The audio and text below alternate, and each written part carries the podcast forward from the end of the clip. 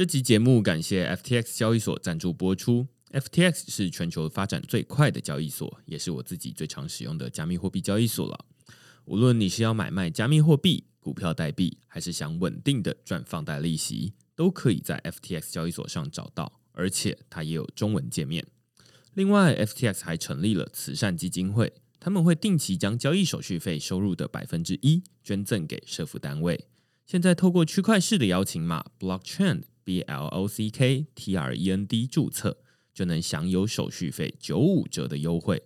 如果你抵押他们发行的 F T T 平台币，还可以减免更多手续费，甚至能每周拿到空头奖励哦。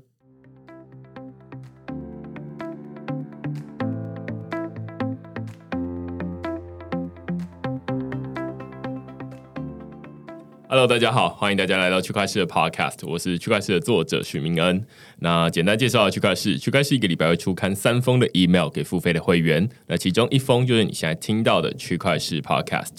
呃，另外两封我们在讨论什么呢？呃，其中一篇我们来讨论的是 Solana 生态系入门指南。那这篇文章其实是一种新的尝试啦。想说，哎，之前有分别介绍过非常多的以太坊不同的 DeFi 的应用啊，NFT 的应用，Metaverse 等等的。但是最近非常多的公共区块链涨起来，那像是 Solana 就是其中一个最近币价涨非常多的一个公共区块链哦。那于是大家就会想说，哎，那 Solana 上面有没有什么样的应用可以使用？然后它钱包到底要怎么用？然后还有很多不同的工具。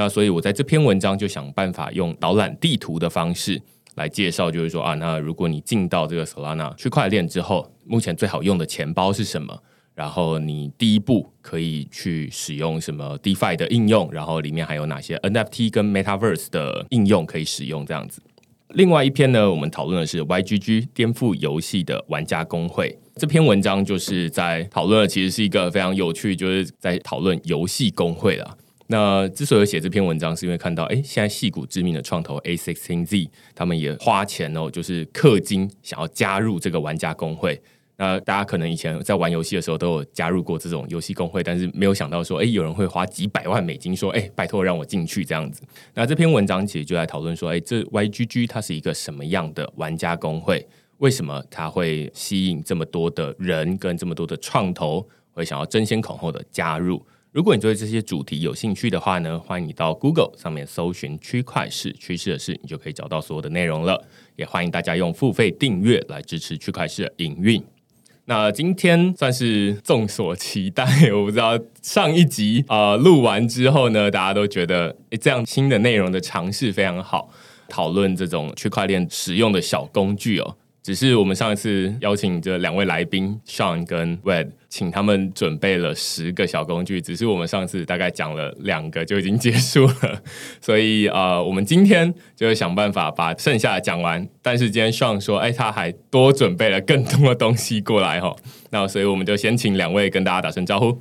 嗨，我是 Wade，我是练新闻的主编，然后我在这边也要广告一下，我们有那个 Podcast 歌，我快不行了，欢迎大家来听。Hello，大家好，我是台亚自工所的 Sean。上次大家讨论的 Apple 的这种架构，我有找一些，就是因为跨链，像刚刚明言哥提到的 Solana 生态系有大爆发，其实其他的生态系有在大爆发的状态，所以我找了几个比较偏向多链上的即时消息的 APP，你可以去查询链上的资讯。多链上的即时消息 App。对，因为你要去查一些像是 Total Value Lock 的排名啊，或是它支援哪一些链啊，你要去看。因为最近的链实在太多了，你要去 follow，而且你可能要 follow 不一样的 Twitter 的那种 Speaker，看谁是 KOL，你要追踪那个 KOL 他的 mention 的排名啊，他可能同时他支持这个链，他要支持另外一个链，他要支持第三个链，或者他支持哪些项目，就是你要去追踪，因为讯息稍微有点爆炸。让我猜一下，你要推荐的是？噔噔噔噔噔噔。嗯，我第一个要推的是 DeFi 拉玛。对，DeFi 拉玛到底是什么东西？然后它用在什么地方？DeFi 拉玛它其实是一个资讯搜寻的平台，然后它可以在上面找像是它的去中心交易所啊，或是一些。去中心化的 asset 的这种资产类型的 protocol，还有 lending，然后还有你的样它的年化利率的，在不同 protocol 上面，还有还有保险或是期权或是 index 指数这种，我觉得这边可以讲一下，就是其实过去我们在关注的可能比较多是以太坊，然后 BSC，就是一个是很正统派的，就区块链 DeFi 世界会用的东西。那上面本来就有很多的数据嘛，因为它有不同的借贷啊，或是流动性挖矿啊等等平台。那过去我们可能都用单一的平台在看以太坊的数据而已。但是呢，最近这几个月开始有公链大爆发。呃，BSC 就是币安出的这个区块链，虽然说他们不承认是他们自己出的啊，但是就是好，就是 BSC 的这个区块链就带给大家更便宜、更快速的使用方式。那这个东西开启了大家对公链的兴趣，因为有更多公链，他们就是标榜说我比以太坊更快、更便宜，所以各家争鸣开始大爆发，上面很多 DeFi，很多吸引你在这边可以赚更多钱的 Protocol 出现了，全部移植在这些公链上面。所以变成现在大家资讯非常的分散，我要去关注哪一个宫殿现在有更好的东西、更多的钱可以赚，所以我需要一个平台综合给我资讯，让我去判断说现在哪一个宫殿上面锁定的数位资产价值最高。那这可以代表什么？就是说有越多人把数位资产愿意放在这个区块链上面，表示它可能更安全、更值得信任，有更多人在这边赚钱，这样。所以，像是 DeFi 拉玛这个这个网站，就是在整理各个新兴公链，包含以太坊、BSC、Solana、Matic 等等的这些东西，你可以有一个综合数据，可以去判断我现在要往哪边，它最近状况怎么样。这清楚多了。我觉得，如果我们把这种 DeFi 的应用，其实 DeFi 应用都是一般的使用者可以使用的东西嘛，那所以它有点像手机 App 一样。那手机 App 它就可能会开发在 iOS 上面，然后可能会开发在 Android 上面。那 DeFi Llama 有点像是告诉你说，哦，那在 iOS 上面有多少的使用者，然后 Android 上面有多少使用者，只是不一样的是，大家可能比较不 care 说，啊，那 Line 在 iOS 上面有多少使用者，干我什么事？在这个 DeFi 领域里面。你在参与这个 DeFi 的时候，你想说这个会不会是一个诈骗？大家就会想说，可以用几个指标来衡量。第一个就是说，看它的资金锁仓量，就是说，哦，有多少人把钱放在这里面？大家都说钱是聪明的嘛，钱不可能跑去挤在一个诈骗的地方，呃，也有可能啦，但是这样的机会比较少。所以大家就会啊想说哦，看看我想要投的这个 DeFi 应用，它是不是也是大家共同的选择？人多不怕鬼嘛。那另外就是说，呃，如果你一开始你本来是喜欢使用以太坊这样的区块链，但是其实现在有非常多的公链，像刚刚说的币安智能链，然后 Solana、Terra、Matic，然后 Polygon，然后 Phantom。Avalanche 等等的不同的公共区块链开始涨起来，然后上面其实也都有不同的 DeFi 应用，有点像是新的这种手机的作业系统，上面也有即时通讯软体，对。然后你就想说啊，那不知道我现在使用的这个东西，就是在其他平台有没有更好用的？那于是大家就想说，在这个 DeFi 领域里面，就是说啊，那在其他的公链上面有没有 APY 更高的，而且大家钱都一窝蜂挤进去的，那我也要去参与。那所以大家就可以透过这个 DeFi Llama 去看到说资金锁仓量。另外一个我觉得 DeFi Llama 很好用的是，它在左边的那个选单栏位上面，它就帮你分好，就是去中心化交易所、Yield、保险，然后还有什么选择权等等的很多不同的，应该说是 DeFi 领域里面借贷等等的应用。那所以大家就可以一眼看清楚，说哦，那现在 DeFi 大概的呃 landscape 长成什么样子，有哪些分类这样子，然后这个子分类底下又有哪些 protocol 是在做哪些事情？我觉得这是一个蛮好的入门。对，感谢魏的还有明君哥的补充，说明的非常非常清楚。这个我会推荐他，也是因为会看他是哪一条链啊，像是你可能他在 X 代啊，或是那个 f a n t o n 或是在 Polygon 等等的链上都可以看一下这些协定。像是大家可以看那个 Sushi Swap，它其实支援了很多不同的链，然后在不同的链，它就是。呃，我有点像是以前大家都知道以太坊这个桥，但是太多人用以太坊，因为你知道苏伊士运河它塞车了，所以大家要北航向大西洋去横跨这个海洋啊，所以周围的城市都发财了，所以在这些 port city 啊，或者这些停靠中间的这些桥啊，都应该慢慢一起生长起来，所以我们要看这个 DeFi Llama。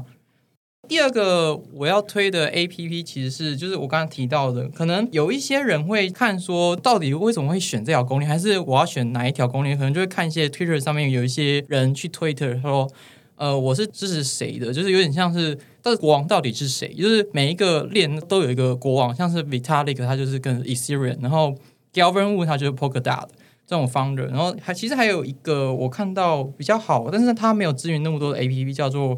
Luna Crash。它是一个平台，可以看所有的币种，然后可以看它的 KOL 是谁，看这个 KOL 是谁之外，它可以分析说，对，假如说我看 Solana，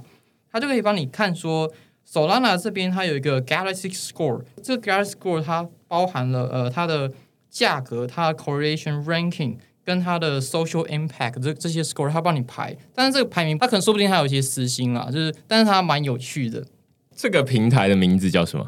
它叫 Luna Crash，L U N A R C R U S H dot com。好，对这个 Luna Crash 啊，可以上面看说，呃，每一个 influencer，就是大家都是在 Twitter 上的 influencer，我可能要发一个 NFT 啊，或者要发一个其他的新的协议，你就这个 influencer 你点开来啊，你就可以看它右边，就是它会分析说这个 influencer 他提到的，他其实还持有可能 Solana 之外，他还持有 BTC，他还持有 Cosmos，他还持有 Polkadot。它还持有 ONG Network，然后跟 Terra 等等的，它会分析它点赞，然后还有它提及到这些公链的这些次数，帮你对统计出来。哎、所以这有点像是什么网络温度计这种感觉，就是嗯 KOL 雷达。有点像，因为我也是第一次知道这个网站，只是它第一个怎么会是那个什么 I C O N I C X 嗯，Galaxy Score？它那是怎么分的、啊？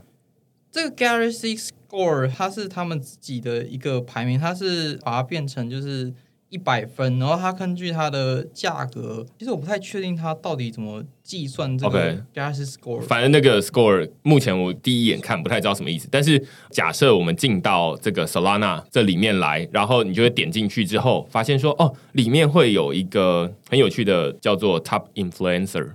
就是你刚刚说的嘛，就是会有很多支持 Solana 这个链的 KOL，对，然后可以把它排名，然后就是哎这些人，然后这些人你可能在点进去之后，你会发现说哦，那他除了持有这个之外，他还持有其他的东西，这样子。就是他可能是提及到其他的，哦就是这这个公链，像 Solana 可能跟其他公链有相关的，为什么这个人会持有？你可以看他的那些推文。像我嗯昨天在看 Fenton 的时候啊，我发现 Fenton 的持有者他有一个叫 Yes Warren，这个这个他们的 Top Influencer，他就比较偏，因为我们都知道 Fenton 他是一个 DEX base 在韩国的那那个算是公链，然后他之前 Smart Contract 他是由 Andrew Conjure，他在韩国那边又有被支持，所以这个人呢、他也会持有一些像是 ADA，所以代表说这个人他其实是比较偏向在韩国社群有在动态的去推这种 Fenton 相关的，然后这种 Fenton 相关的支持可能也会支持一些 Cardano 等等这种公链，就是它是有联系效应的。我懂了。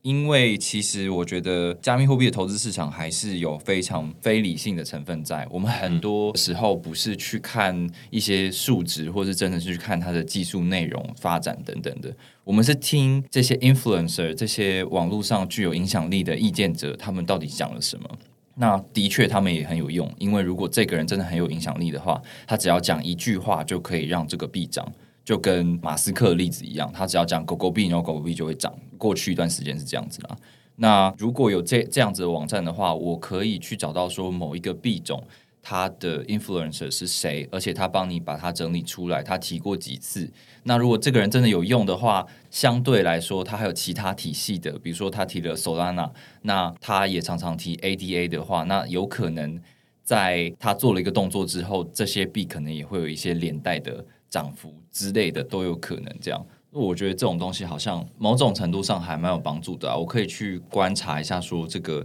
就像你讲的嘛，社群的温度的状况怎么样？如果很多的这些 influencer 都在提同一个币的话，那他可能就会对于社群有一个意见上面的效应出现。对，因为加密货币它是一个很 community driven 的领域，就是说啊，那社群的讨论声量越高，那于是大家就可能会诶想要去买一下它的币等等，然后它的币可能价格就会涨啊等等的。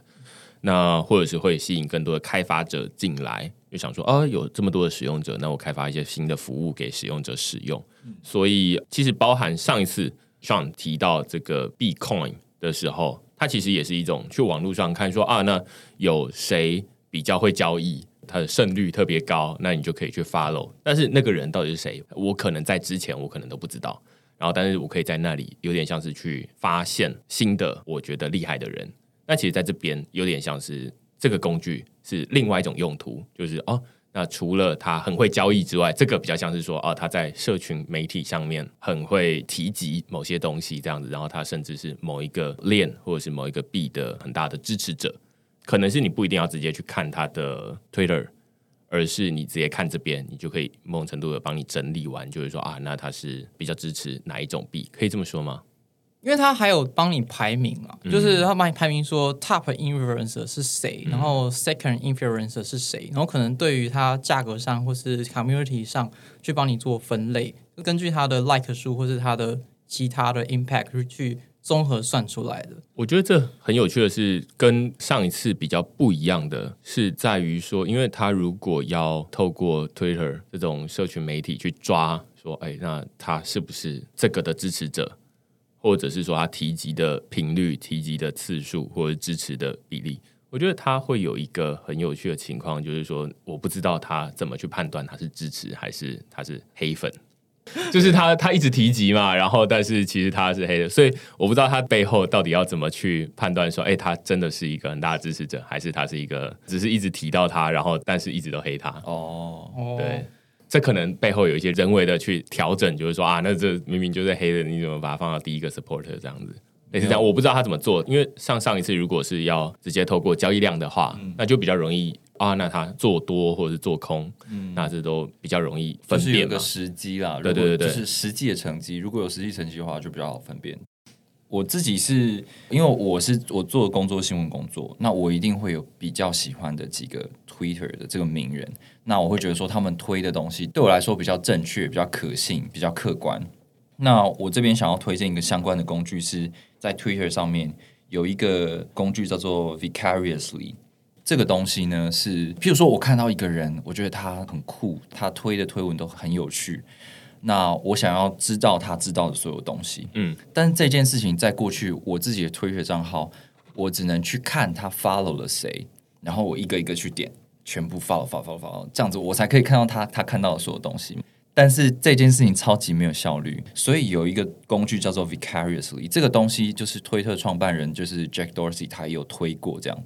这个东西就是在 Twitter 里面的一个小插件，你可以直接选你要谁，然后它会直接帮你跳出一个分页。这个分页呢，就是你想要看的那个人他 follow 的所有的东西的推文这样子。所以你等于是用他的 Twitter 账号的视野在看他看到哪些推文。嗯嗯。所以我觉得这个对于我找到新的资讯，或者是想让自己进步，就是我想要知道更深入、更厉害的人存在的时候，我觉得这个是一个非常好的工具。它怎么拼？V I C A R I O U S L Y 打 I O 是不是？打 I O 对。免费版的它是有一个功能，但是你付费之后，它有更酷的东西，就是我不只是 follow 一个人，我可以把，比如说我在 Twitter 上面兴趣很广泛，我可能有音乐、电影，然后跟 crypto 相关的，那我总是可以把这些分类嘛，我把谢董跟许明恩的 Twitter 全部放在一个分类，我只要按那个 tab 那个标签的话，我就可以看到你们两个综合的这个 follower 的这些。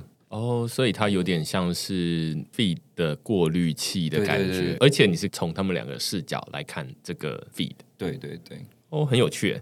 这很明显就是不止可以用在 crypto 这个领域里面，就是如果你是其他领域里面的人的话，你也可以用这个小工具。然后每一个领域都有自己的 KOL 嘛，嗯，那所以你就可以透过这样子，然后来看说，哎，他们都关注什么东西，那你就更有机会，有点像是直接站在他的肩膀上，然后看到他看到的东西，这样没错没错，那就可以猜说，啊，那他接下来想要干什么？你就想说，哦，我三天前就是看到你在做这件事情，我当然知道你现在要这样，类似这样。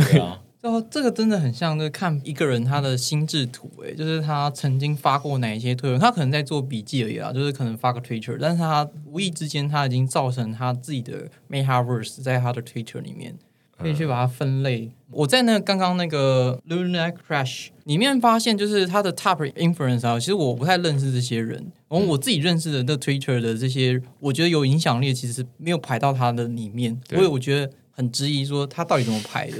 哎呦，你现在在自我质疑？没有，就是，但是他的确是有影响力，但是我没有办法区分。就是刚刚你们说的，就是它到底是真的还是一个假货的这件事情，就是他到底是真粉还是黑粉，可能要透过刚刚 Vicarious 去辨识这样子的，会比较有深度。哦就是你你大概知道他到底 mindset 是长什么样子。哎呦，很会结合哦。再再绕回来，对，就是说做球，自己杀，就是要两个工具合在一起啊。就是哦，你在那边看完说啊，那他到底是一个大家的粉丝，还是是一个黑粉？不知道，那也不太确定说他到底都在上面，为什么会有这么高的分数？那边有点像是给你一个结果，然后你可以用 vicariously 去实际的去看说，那他到底都发了什么东西？嗯，但是我自己也有跟你一样的感受，就是因为我刚刚再进去看那个 Luna Crash 的时候，我也没有办法分辨得出来，可能我自己是没有那么多时间跑在 Twitter 上面，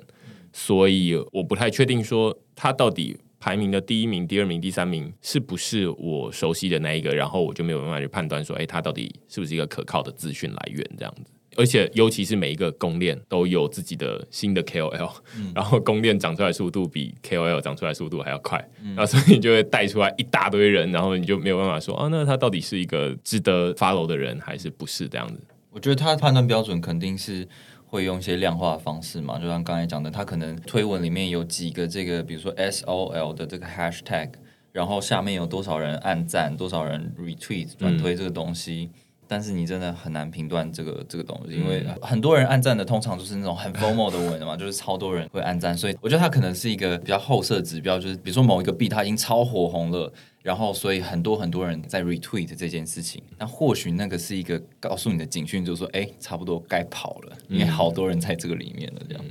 哦，所以你的意思，那个 Top Insurance 可能会是一个黑粉 反反指标，反指标，对 对。对，你就会看到哦，很多人在推该走了，该走了，该走了。对对对，对啊，可以可以这么用啊。然后另外，我想要推荐另外一个，呃，因为前面上提了比较多的币的东西，然后刚刚其实 vicariously 它也是一个日常生活中就可以使用，你可以用在不同领域的。我自己想要再抽离出来一点点，也就是生活中大家都可以使用的，或许你现在正在使用的叫 Brave 浏览器。Brave 浏览器它其实你说它是 crypto 小工具吗？我觉得是也不是。不是的原因是因为我们日常生活中本来就要用浏览器，只是它有一些有趣的机制，例如说它现在的商业模式就会变成说啊，它不是说透过让你看很多的广告啦，或者是呃收集你的资讯啦等等的，你在使用 Chrome 的时候，那某种程度你在贡献一些资讯给 Google 嘛。那在使用 Brave 的时候，他们非常主打是说，哎，那我们刻意的帮你把绝大多数的这些广告全部都拿掉了，只留下，除非你愿意看。那你愿意看的话，你也不会白白看，我们会给你相应的 BAT 代币的这个收入，所以你这个注意力是有价的。那它预设就是呃，有点像是你的浏览器自带 Ad Block，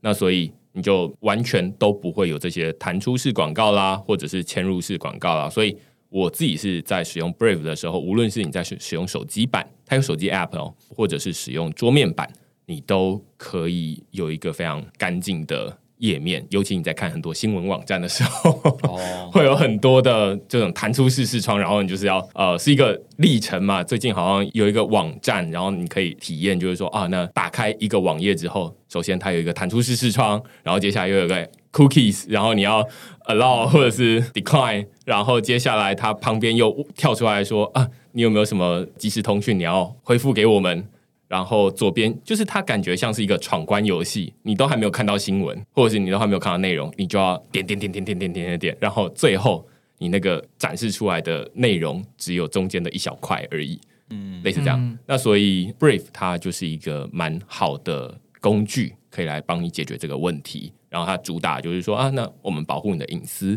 我们不会在你的这个过程中收集你的这些使用资料，然后再转交给。这种呃广告联播网啊等等的东西，这样子。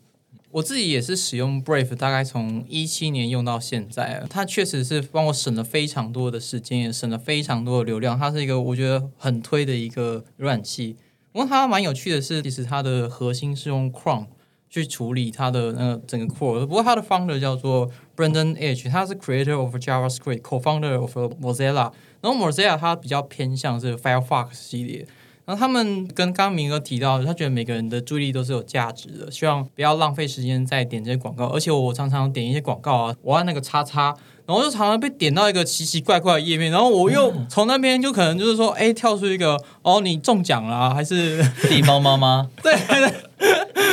但是那个超困扰的，我们只是要把它关掉而已，就是花超级多时间，超级火大，花了超级多的时间，是不是去解决地方吗？我有一个问题，哎，就是我也是很早就知道 Brave，然后当然它有一个所谓的盈利模式，让大家可以不被广告干扰。但是早期在使用的时候，我会发现其实它连到很多网站上面是没办法正常显示的。我不知道它现在有没有改进。然后，嗯，它有一个盈利模式，好像是他会问你说你要不要看广告，如果你看广告的话，会再给你钱嘛？那我其实也不太知道说这个东西到最后有没有真的 run 起来，因为就觉得真的这样子就可以让它继续营运下去吗？还是它是靠它的 token 的那个炒作，然后让它继续下去这样子？嗯，其实它这个营运方式，它是透过一个三方金流商叫做 Uphold。这个 Uphold 他们是在美国。曾经我在一七年注册的时候，但是我被 Uphold reject 了，因为我是用台湾居民的身份，他好像只接受美国居民的身份。但现在好像听说已经有人是可以 approve 他们的这个审核啊，所以你你去看广告，他会给你这个 basic attention token，然后你可以再用这个 basic attention token 拿去做交易，或是拿去做其他的用途。然后他们会透过这个 Uphold 这个三方金流打给你在浏览器里面内建的 MetaMask 这个 Basic Attention Token 的这种钱包，里面也是可以支援，你可以收一些以太坊啊或者其他的 ERC 二十 compatible 的这种 token 在你的浏览器上面。这个功能算是蛮方便，但是因为我开了 Brave，它原生就有一个 MetaMask，所以我在用一些其他的跨链的项目的时候啊，它就会弹出，哎，我是内建的还是我是 Chrome 的？它等于是。两个 engine 在 conflict，我又要自己再去开一个 Chrome 才可以用这个 bridge。嗯，哦，真的会有这种问题。我个人的需求是比较单纯啊，有时候上一些色情网站的时候，那内容都跳不出来，就很烦。你不要用这个东西。他会说，请你把 Ad Block 关掉，然后你就可以自己去把它关掉，就好像叫 Brave Shield 还是什么东西的。果然明恩是比较有经验啊，就是要如何用 Brave 来看正确使用。OK，OK。其实我觉得它比较有趣的，应该是它主要分成两块啦，一块是内建广告阻挡器，就预设它已经在这个浏览器里面了。那另外一块就是刚刚提到的金流的部分。那广告阻挡器其实就非常的自然，你可能本来在使用其他的浏览器的时候，你都有在使用了。那比较不一样的可能是这个金流的部分。那金流其实我目前使用也是大概二零一八开始使用吧。然后一直到现在，它能够从看广告拿到的收益也没有很多。像我一个月可能拿到了不起五美金的 BAT 代币，但是它不是说啊，你打开可以看广告之后，那些弹出试视窗，然后盖板广告就都回来了。不是，不是，不是。他特别强调的是说，这些广告是我们经过筛选，而且会在例如说你打开一个新的分页的时候。它背景通常是漂亮的风景图，或者是一片空白，那它就在背景上面放一个广告。你只要看到那个广告，哎，那你就可以获得一些 BAT 的代币。所以它其实是一个我自己是觉得蛮自然的。然后另外，如果你在手机版的话，它会推播，有点像是一个讯息来的通知，然后你可以选择啊，那要不要进去？所以这是一个在广告上面，我自己是觉得使用者体验蛮好的。但是回过头来说，嗯，那会不会有人因为可以他一直看广告而发财？大概是不太可能。如果你在用力看我的十倍好了，那你了不起也是拿到五十美金而已。但是你可能要每天就挂在那边一直这边登广告等等，他可能还有一些机制，就是说啊，那你一直企图想要看广告，例如说你一直开新的分页，那可能就不会给你钱，类似这样。那后面的机制到底怎么样，我不知道。但是呃，我就是透过这样子，然后就是哎，固定会有 BAT 的进来，然后 Uphold 那边是我自己也二零一八年的时候就已经有申请过，然后反正我可以在那边提领 BAT 代币。我觉得它有一个很有趣的机制，在现在其实我到目前为止都没有实际尝试过，就是如果你是一个 YouTube 的创作者，或者是你有自己的网站，你都可以嵌入这个 Brave Reward 的外挂在你的网站里面。那使用者他可以选择要不要打开，就是按照我的浏览的时间来付费，付你钱包里面的 BAT。换句话说，你刚刚从广告这边赚来的这些 BAT 的代币，你也可以想办法把它付出去。那付出去的方式，可能就是按照你浏览的时间，或者是互动的方式啊等等的，它有一套自己的规则。然后去付给想要接收的人。那这个接收当然就是刚刚说的，你可能是 YouTube 的创作者，或者是你有自己的网站，那你就可以选择接收。那当然，这个使用者你可能也会觉得说啊，那我去看这个网站，我没有很想要付给他，所以他也有可以在这个设定里面说啊，把特定某几个网站关掉，就是你不付钱给他，那你的 BAT 就不会流到他那边去。那这就变成是一个理论上面正向循环的机制，就是说你的使用者。他看到这些广告是有收入的，然后这些收入是从这些广告商来。例如说，我很常看到 BlockFi 钱从那边来，然后你可以付给本来想要插入这个 Google 广告啊，或者是很多的广告的创作者或者是新闻网站，那所以他们就可以收到钱。然后他们收到钱之后，当然就可以再产出好的内容，类似这样子。简单来说，就是你去看广告，你可以赚到钱。那在传统的路径是。嗯，可能是广告商直接去找网站，在上面投放给你，然后让那个网站得到获利。但现在是你贡献给你喜欢这些内容，就广告商是透过 Brave 这个平台，让使用者可以赚到钱，然后使用者去看过的这些网站呢，你都有机会给他们一些回馈。这样对，就是使用者来决定说，哦，那钱应该要流到哪里去，而不是说，呃，那网站想办法把这个广告塞满。哎，你只要一进来，哈哈，抓到了，然后就啪啪啪啪啪啪啪，反正我就是有点某种程度有点像是抢，这个注意力都是钱嘛，所以我想办法从你手上全部都抢过来，这样子。对我其实有一个问题，哎，就是好，他现在是 Brave 会给你广告，然后你选择你要不要这个广告，但是我们都知道广告投放它会有一个目标群众嘛，那到底 Brave 是怎么决定他推什么样的广告给你？他不是说他没有在收集任何的那种。Cookie 是知道你看过什么东西，你喜欢什么东西，那所以他是随机的乱投放广告给你吗？这件事情我也不知道是是怎么样。对对对对，我也不是很清楚。但是就我目前收到广告，其实都是 Crypto 相关的广告，那肯定有在追踪在干嘛？没有没有，说不定就是他们第一批找到的客户，偶尔去看他们找到的客户。都是这些人，也是啊，因为会用 Brave 的基本上都是跟币圈有关。对对对对所以一开始你感觉比较难分得出来，就是说到底是因为他追踪我了，还是是因为怎么样？我记得他有一个页面专门来讲这件事情，就是说他如何去投放到你喜欢的广告，但是他们又不知道这样子。嗯，对对对，听起来像是个魔术。对，零该不是零知识证明。讲刚才比较下流的例子来讲好了，比如说我看过一个色情网站，然后我再去别的新闻网网站去浏览的时候，它旁边的那个 banner 就是跟会跟色情的有关系，因为他知道你的 cookie 啊。对，但是如果 Brave 不知道你的 cookie 的话，他要怎么样做很精准的广告投放？就他投放一个你没有兴趣的广告给你的话，这件事情对广告商来说没有意义啊。我跟你说，我曾经开过一个全新的 Brave，然后 Cookie 清零，然后跟一个我常常在用的 Cookie 去做比较，就是通常这种呃，它会跟你最近点击相关 Crypto，你会收到 Nixo，可能是你最近常常在点，你可能是风险比较低的投资者，他就给你放 Nixo 广告，一直放，一直放，一直放。然后如果你是风险比较大，要开杠杆，它就可以放一些交易所的广告，它其实会根据你的 Cookie 长什么样，它精准的去投放。它也是一个这样子的设计，所以它还是有在看你的 cookie 啊。对，它有在看你的 cookie，但是你可以把你 cookie 删掉。它是 bidding system，就我要投一个广告，会上一个广告交易所，就是那个可能会延迟一秒的时候啊，是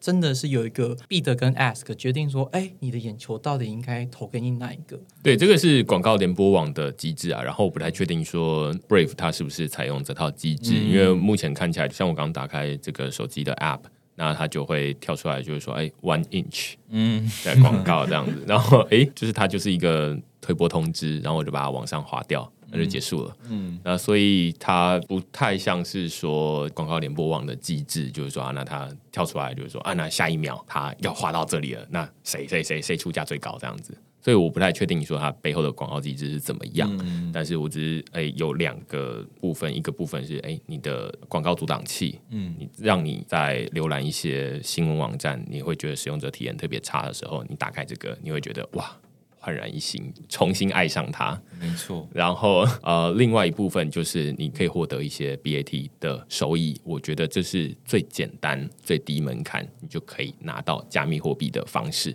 就是打开浏览器而已，没有什么困难的，大家都会。嗯对啊，帮你省一些时间，何乐不为？好，那这是我推荐的 Brave 浏览器。最近其实是 NFT 大爆发的一个时代，就是我们可以从就是一个网站叫做 Ultra Sound 打 Money，这是一五五九关系的吗？对，有有关系，就是你可以看到在 NFT 大爆发时代，就是三观崩坏，说因为一个 GameFi 起来啊，其他它其实的交易量已经超过了全部 DeFi 加起来的总和。然后你在今天的那个 Ultra Money 打开，你去打开来看，每一分钟烧的以太坊已经达到了四点二八颗。他会看呃，那哪几个 block 一起烧，然后你可以看到在 OpenSea 上它的交易量是最大的，它就是你它会有一个燃烧，就是烧毁以太坊的这个 Burn Leaderboard 到底是谁烧了这么多？你可以看第一名就是 OpenSea，第二名是转账这些以太坊，然后第三名是 Tether 的转账 Stablecoin，第四名才是刚刚您提到的 Uniswap，第五名是 Uniswap V 三。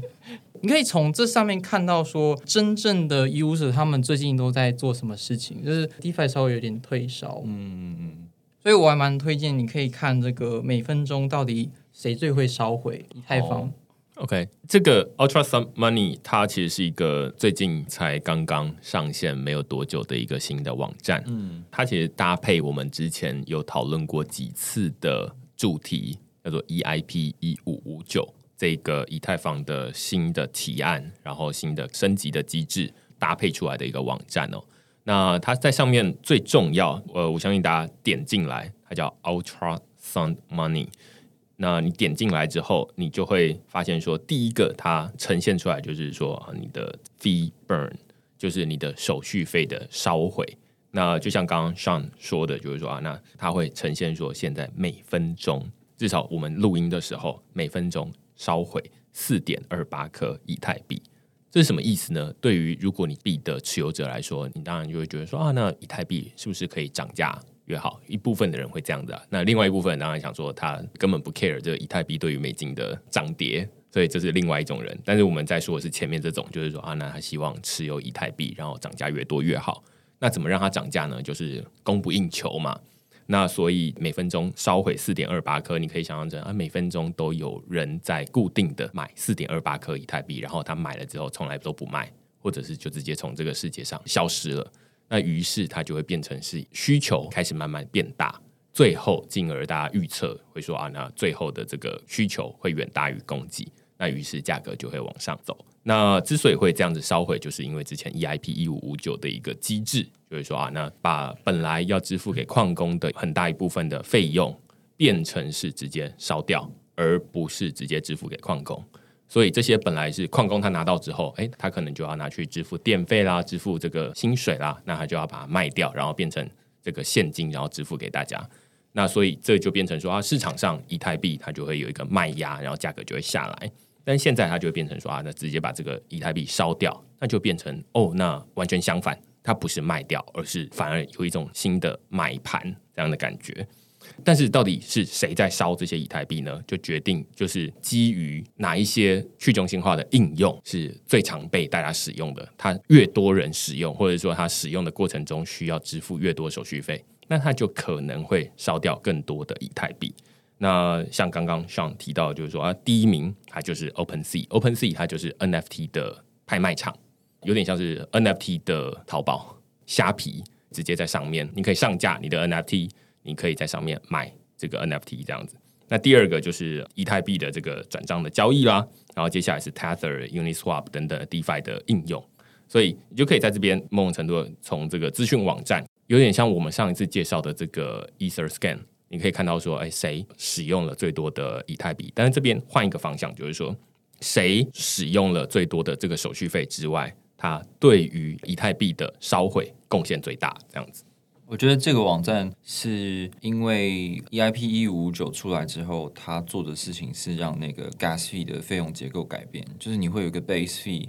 然后跟一个 tips，tips 就是给矿工的这个这个小费。那这个东西会取决于你给的越高的话，就会有越多人把你更优先的去处理你的交易，所以你的 tips 给越多，你的交易就会越快。那只是说现在这个 base fee 的部分呢，就是新的这个改进建议会让它直接 burn 掉这样。那这网站的出现呢，就是因应这个东西，因为现在以太坊的发行量是没有上限的嘛，它会一直产出。那有了这个 burn 就烧毁机制之后呢，它其实是可以去减少这个通膨的速度，就它的通膨率会下降。那大家就会预期说，好，这个等于是流通量的增加是减缓了，然后需求如果继续提升的话，那币价应该就会自然会上涨吧？这样。那所以这个网站其实有蛮多的功用是在。你可以去调整说，现在有多少的 ETH 被 stake 在这个 POS 上面，就是锁仓在那个 POS 的协议里面。然后还有是现在的这个网络的 gas price 的费用的平均价大概是多少？然后呢，你还可以去设定说，大概是什么时候以太坊要完全转成 POS。所以你可以去看那个图表，去预期说，哦，好，太好了，这个以太坊真的要开始通缩了，我们币价要开始涨了。我觉得这是蛮属于一种，就是一个社群，然后他们超级期待以太坊转向 POS，然后会造成这个通缩，然后以太币大量上涨的一个网站。然后它还有给你一个那个 icon，就是一个那个音响的 icon，然后还有一只蝙蝠。就是 Ultra Sound 这样子，然后你可以把它放在你的 Twitter 上面，就是表示说你也是认同一个这个概念的一份子。对，呃，为的跟明恩都补充完了，我这边稍微再补充一下，就是这个 EIP 一五五九啊，这种付矿工手续费可以提升你的交易速度。其实它引发了去年我们有提到这个暗黑森林网络的这种机制啊，就是以太坊是一个。呃，experience Dark Forest 的这种这种议题就是被提及，然后有那种叫做 NEV（Minor Extractable Value），然后它是一个比较轻松理解的方式，就是我付你更多手续费，你就先帮我打包。但是如果我先看到你的交易，我付你更多的手续费，然后我自己又是矿工。我就可以包庇矿工，然后说，哎，我这笔先做，然后就会有很多人就是付了手续费之后，然后他的那些交易又被另外一个人抢先交，因为你先曝光你的地址，就是你暗黑山林网络的这些利人一旦曝入你的 location 之后，你就被击杀了，因为后面还有一个更大的利人在后面等着你。就是这个问题啊，在这边就是因为烧毁这些矿工费的这个机制有了呃一个减缓，所以这种 EIP 一五五九它同时就是有解决这种问题啊。然后同同时，它想要降低那个 gas fee 就是居位，但是它好像居位还是在上升，可是这有点 tricky。对，这其实都在之前的 EIP 一五九的那一集就已经有讨论过蛮多的。那它主要烧毁的就是说，把现在以前大家就是说啊，那你发这个一笔交易出去，那它其实有分成两块，一块是现在因为塞车而造成的手续费上涨，另外一块是大家想说啊，那我要超车，所以呃，我想要多付一点手续费。但是以前这两块的价格是绑在一起的，所以你常常会看到说啊，现在手续费上涨，但是你不知道是因为。现在网络上就是以太坊很塞，还是因为现在很多人想要超车？那前者是比较容易想象，就是啊很塞。那因为以太坊一秒大约是十五笔交易这样子。那超车到底是什么意思呢？假设现在有一个套利的机会，在这个以太坊上面的 DeFi 去中心化交易所，哎，它的价格非常的低，例如说它在上面的这个 BATB 特别的低好了，然后但是在中心化交易所特别的高。那于是有人就会想说啊，那可以在中心化交易所跟去中心化交易所之间去套利，那我就要第一个抢到这个机会嘛。那如果你是第二个，那你就没有机会了。所以大家就想办法要付更高的手续费去超车。那这就会造成说啊，那虽然这个网络上面没有太拥挤，但是每一个人都想要超车的时候，就会把这个手续费垫高上去。那 EIP 一五九把这两件事情分开来，就是说，那塞车是塞车，超车是超车。所以塞车的这部分，如果是因为塞车，大家要支付更多手续费，那以前这些手续费，总之全部都交给矿工。但是现在塞车，那我们就是因为你塞车而支付的更多手续费，这称为 base fee。那这些手续费就会烧掉，就是直接拿去这个焚化炉烧掉了。那如果你是因为想要超车，你想要希望矿工赶紧的打包你的交易，让你可以赶快的完成这笔交易，那这笔这些。手续费叫 tips，有点像小费，那就归给矿工所有。所以矿工他就变成说啊，那他本来全部都拿，那现在变成只拿小费，然后基本费他已经没有办法拿到了。那基本费有点像是大家会说，这就回馈给所有的以太币的持有者，因为这些手续费最终就完全烧掉，那就变成说隐性的造成你的这个以太币的价格有可能会往上涨，这样子。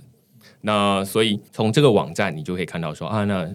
就是有一些如果你觉得现在上班有点太无聊的话，哦，你可以看一下哦，那现在每分钟又有四颗以太币烧掉了，就觉得说啊，人生还是有一点希望的，这样子就是可以不用坐在这个办公室太久的。今天我们从一开始的 DeFi Llama D E F I L L A M A，这个是一个 DeFi 的资讯网站，可以查询多链的即时资讯，还有帮你分类整理，然后跟这些 protocol 帮你分门别类地整理，说哪些是哪个 channel，就是哪个链有资源，哪些是哪个链有资源，这样子一目了然。OK，这是第一个 DeFi Llama。那第二个是 Luna Crush。Luna Crush 就是一个看公链 Twitter 追神器，OK，好好，但 是可能是追个假神这样子。这样生对。那后面我们讨论到，就是说有可能会追到假神这样子。那于是你就需要搭配 Vicariously 一起服用这样。深度去了解这些推特名人他们真的在发文是什么东西。对，他到底是真粉还是黑粉？对你就可以透过 Vicariously 去看看他们到底在说什么。那再下来呢？呃，我们讨论了 Brave 浏览器，就是啊，你可以有一个资讯的这个广告的阻挡器，然后你可以同时从看广告中，透过你的注意力换到一些注意力代币 BAT Basic Attention Token。那另外一个，我们就是讨论到 Ultrasound d Money，它就是一个有点像类似我们上一次在讨论的 Ether Scan，只是它是因为 EIP 一五五九这个呃以太坊的改进提案而生的一个网站，然后告诉你说，哎，现在的这个以太币即时又被烧毁了多少这样子，然后有哪些应用就是烧毁最多以太币的。那它其实这个排名很可能会跟上一次我们看到的 EtherScan 上面的那个手续费的使用排名，很可能是高度一致的啊。嗯，对，因为就是你使用的越多的手续费，然后这边相对应的就是你会烧掉更多的以太币，这样子。对啊，这都是看爽的啊！就是你看的时候说哇，好棒啊！我的以太币又有越来越珍贵啦。对啊，但你可以用它那 icon 在你的 Twitter 上面加上去啊。对啊，我有加，我就是大家可以去加，放在自己 Twitter 上面之后，然后他们官方的那个 Twitter 就会跑来 send 给你一个讯息说，哦，欢迎你加入我们这样。大家庭，它其实 Ultra Sun Money 的一个发展的历史，它其实有点像是个迷因啦。对，就是说，呃，以前大家会说，不知道 Sound Money 就是一个健全的货币，嗯它是一个有一个某一种定义啦。然后就会说啊，那现在这个以太币它加上了 EIP 一五五九的这种烧毁的机制，那它比健全货币更加的健全，所以它就想说啊，那这个叫做 Ultra Sound Sound，Money。这个梗其实是来自于那个有一次那个 Vitalik 他在受访问的时候，他就做就是这样子，然后然后这件事情就越多人来引用，然后最终它就变成这个 Ultra Sound 这样。对，那 Vitalik 当时是比较像是开玩笑的，Sound Money 它是一个有一个明确的定义的。它就是一个健全。他说，如果说零成长率就是一个货币系统，它的流通量是零成长率，会被叫做 sound money，就是健全货币的话，那负成长的货币要叫什么？所谓负成长就是通缩意思啊。他就说是 supersonic money 嘛，因为 sound money 是 sound 是声音嘛，然后更厉害的就是超音速，就 supersonic money 这样子，就是玩了一个这个玩笑，然后后来就有人把 ETH，因为大家都期待它会开始通缩，然后就会流通量负成长，所以就是这个东西叫做 ultra sound money，就是超音波钱这样子。对，那所以这有这样的一个机制，那大家就再进一步衍生出来说啊，那超音波是什么东西？哦，是蝙蝠，嗯，然后所以蝙蝠会发出这个超音波，那所以大家的那个 icon 就会变成是一个声音喇叭的图案，然后跟一只蝙蝠，对对，然后就是 ultrasound 类似这样的，所以这有点像是一个迷音，然后一直一直演化出来。那你在这个推特上面，如果哎你放上这两个图示啊，就是一个喇叭，然后加上一个蝙蝠，那大家就会知道说啊，那你可能是以太币的死忠粉丝这样子的感觉。对。对差不多是这样啦。就是今天我们也讲了好几个不同，至少比上个礼拜更有效率的多哦。就是